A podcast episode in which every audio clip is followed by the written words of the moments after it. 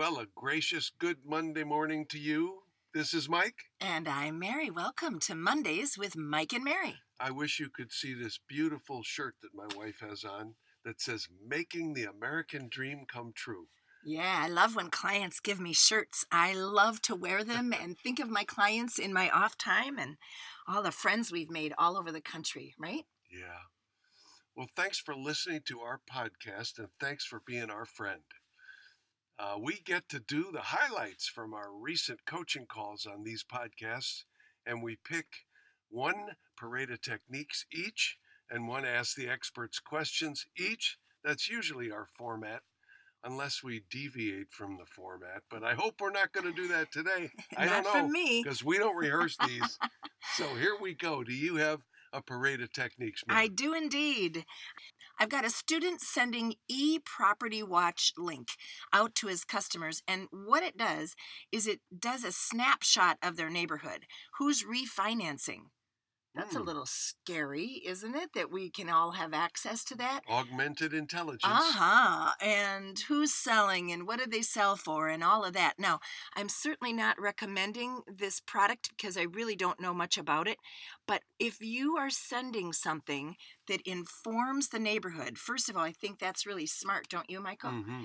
But here's what I love, and the reason I'm bringing this up as the parade of techniques today. He's sending this out by email using this system, right? And most of us are sending something out by email using the system. But here's what he's doing that's cool and unique he's texting the people to make sure that they received it. Yeah. So he's getting a double bang for the buck. I absolutely love the idea of following up an email with a text. And what he's been finding, because he's been doing this for the last few weeks, is that people are saying, Oh, thanks, I didn't see it. Or it went into my spam account. Or I should give you a better email address. Uh-huh. And isn't that what is supposed to be happening? Creating a dialogue by informing people and then following up. I love the idea. CPR, close personal relationships. That's right. Create that expectation about the go to source for real estate. Love it. That's a great tip. Building relationships, just Yeah. like Floyd teaches us to do. What have you got for Parade Techniques? Pre listing appointment package, oh, there's a new concept. two parts. Part one what you should expect from every agent. Ooh. I really love that phrase. And then, of course, part two what you can also expect from me. Oh. a differentiator right up front before you even get in the door. I love that format. I think that's very smart. Here's what you can expect from every agent, or should expect. And here's what you also get from me. Oh, I love that. And sent electronically Mhm. prior to the time they first see you, meet you. Some of them won't open it, Some but they won't- got it. And that makes you different and better than anybody else that they haven't yet met. right. I love it. And Hey, you know, I've I've gotten a lot of uh, conversations recently about my listing presentation and enhancing it and upgrading it and making it modern. And you know, the listing presentation is all about step two. It's not step three. Step two is when you sit with the seller and ask questions and listen and take notes and show them that you care about what matters to them. And that's how you get them to list with you before it's even time to do any kind of presentation. But I like that pre-list appointment package idea. I uh, I almost chose listen as my parade of techniques. It's interesting you brought that up because we had a conversation about that on one of our calls this week, and it was be a listener. You all out there in listening land, you all know people that are not listeners, where you can barely get a word in edgewise, and when you do, it's only a springboard for them to go off on a rant about themselves or their own lives. Listening is a skill to be developed. And if you haven't developed that skill, you will become a more powerful salesperson when you do. Love it. So we're on to masterminding with our Ask the Experts questions. Oh, I got a good one. Here it is. I've got a student whose spouse has recently delved into a new world. She's working for a charity. She's really jazzed, really excited, but she's moving in new circles than ever before. Yeah. Well, now the realtor spouse is brought along too, right? Because Sure. some there's things you bring your spouse to. Couples. So yeah. So how do I tap in to that new market, those new circles? How do I utilize these new relationships that my spouse is forming and inform everyone I'm a realtor without being too pushy? You know, Don't be a without being agent. too aggressive. Yes. So here is a whole list of ways to try and capture some of those people. So, first of all, label your car. Whether that's old fashioned 1985 car signs or whether you have graphics drawn all over your car, whether you wrap your oh, car. Oh, that's what it's called, wrapping the car. Oh, yeah. I've got some students that are doing that. Wear work clothes. So that includes your name tag, of course, but make sure you're showing up to these events having come from a real estate piece of work, you know, a, a showing or a listing appointment Or or, at least office. looking like you did. Well, exactly. Talk real estate. Uh, offer, give away folding chairs. And this was a parade of techniques from last week, and it came up again this week, completely different group. But, you know, people bring folding chairs to sporting events and watch their children and grandchildren play in soccer. And if your logo was on that, uh, we have a student that got a listing last week because he Wow. gave a folding chair away like eight years ago. I've seen some of them that are pretty elaborate too. They have like a canopy over the Oh, top. Oh yeah, you can go crazy if you want. Love it. Yeah, and then just, you know, look for opportunities to sponsor. So, where are the copies always made? Oh, my office will always make copies for free for you. Yeah. Um, bring coffee cups with the logo on it. Bring napkins with the logo on it.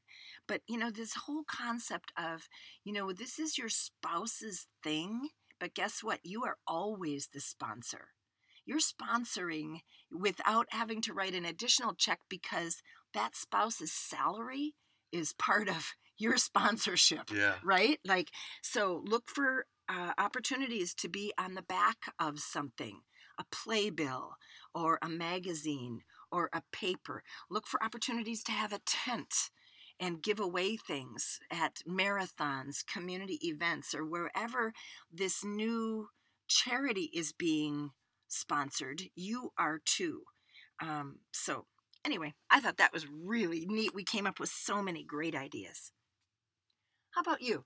Ask the experts. I know we're so powerful when we, you know, that's that whole concept of R squared. We unite our minds in harmony with a common objective to help each other become more successfully. And so ideas just fly around. It's so much fun. Well, my Ask the Experts is a little bit coincidental with your parade of techniques. Seriously, Little synchronicitous. Yeah, it's about texting. cool. Yes.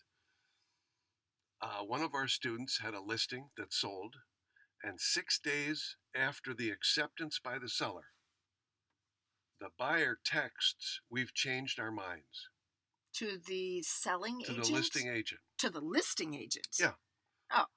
We want out of the deal. Okay. We've changed our minds via text. Yeah, that's nice. Seriously? Yeah. Okay. Talk so, about rude, huh? what do I do? Was the question. What do I do? And the first thing that came up is this is not a legally formalized termination. So you can't put the house back on the market until it's legally terminated. It has to be done formally Well, of with course. like signatures. True a text doesn't do it. These these are people who click on something on Amazon and are surprised when it shows up on their porch, you know. So, computer business isn't real. That's what came out of that. Here's what else. Who has the deposit? Whatever happened to Cito? Come on. You can't put the house back on the market until. But like all ask the experts questions, you want to take it to the next level, which is okay, what's the lesson I can learn from this? And what can I put in place to prevent it from happening again? And what you might want to put in place to prevent it is a couple of questions that you ask the buyer agent when they inform you they have an offer coming in. Okay. I'm not asking you what the offer is What I am asking is have you met the buyers? Oh, Have you done a come into the office interview? Are they pre approved? And here's a Uh. question Are they aware that you can't terminate a deal via text? Are they aware of all the formal ways that we cement a transaction and keep it going and terminate a transaction? There's better ways to probably ask that question, but an ounce of prevention up front. It's like we we advise our our students when you're the buyer's agent to interview the listing agent before putting your offer together. yeah. Well, what this Ask the Experts is saying is interview the buyer's agent when you're the listing agent about their offer before you even show it to your sellers to make sure that stuff like this doesn't happen. Yes. I'm going to wager a little guess Okay. that the deposit, the earnest money, was so small that the buyers were willing to walk away from it. It's probably true. You know, I just heard of two transactions where the the buyer had put down in one case $500, in the other case $1,000 on a $400,000 property. I mean, like that's like walking away from a washer. Say no like you don't believe us. no. Yeah, what are they buying be? a car? No, Yeah, really. I mean, people walk away from 500 bucks. sure. Gosh. So we can keep our transactions together when we insist on a higher amount of earnest money. And I can remember saying to buyers, well, I mean, you know, you're going to buy it, right? So then what's the harm? You're going to give them this money anyway. So you have nothing to lose by putting it up front and you have everything to gain. And what do you have to gain? Knockout competition who maybe were, were willing to overbid but have $500 down Yeah, for an right. earnest money check, etc. And that is a way to cement those transactions together too. So be bold out there, you Yes, know? It's a competitive advantage, Duh. especially yeah. when you're in a comparison situation with multiple offers. It just makes sense to do that, and it doesn't cost you anything. it just makes sense. Yeah. Thanks for listening. We hope you enjoy these podcasts and share them with your friends. We have a, a ball doing them, so thank you. We do indeed. Bye bye.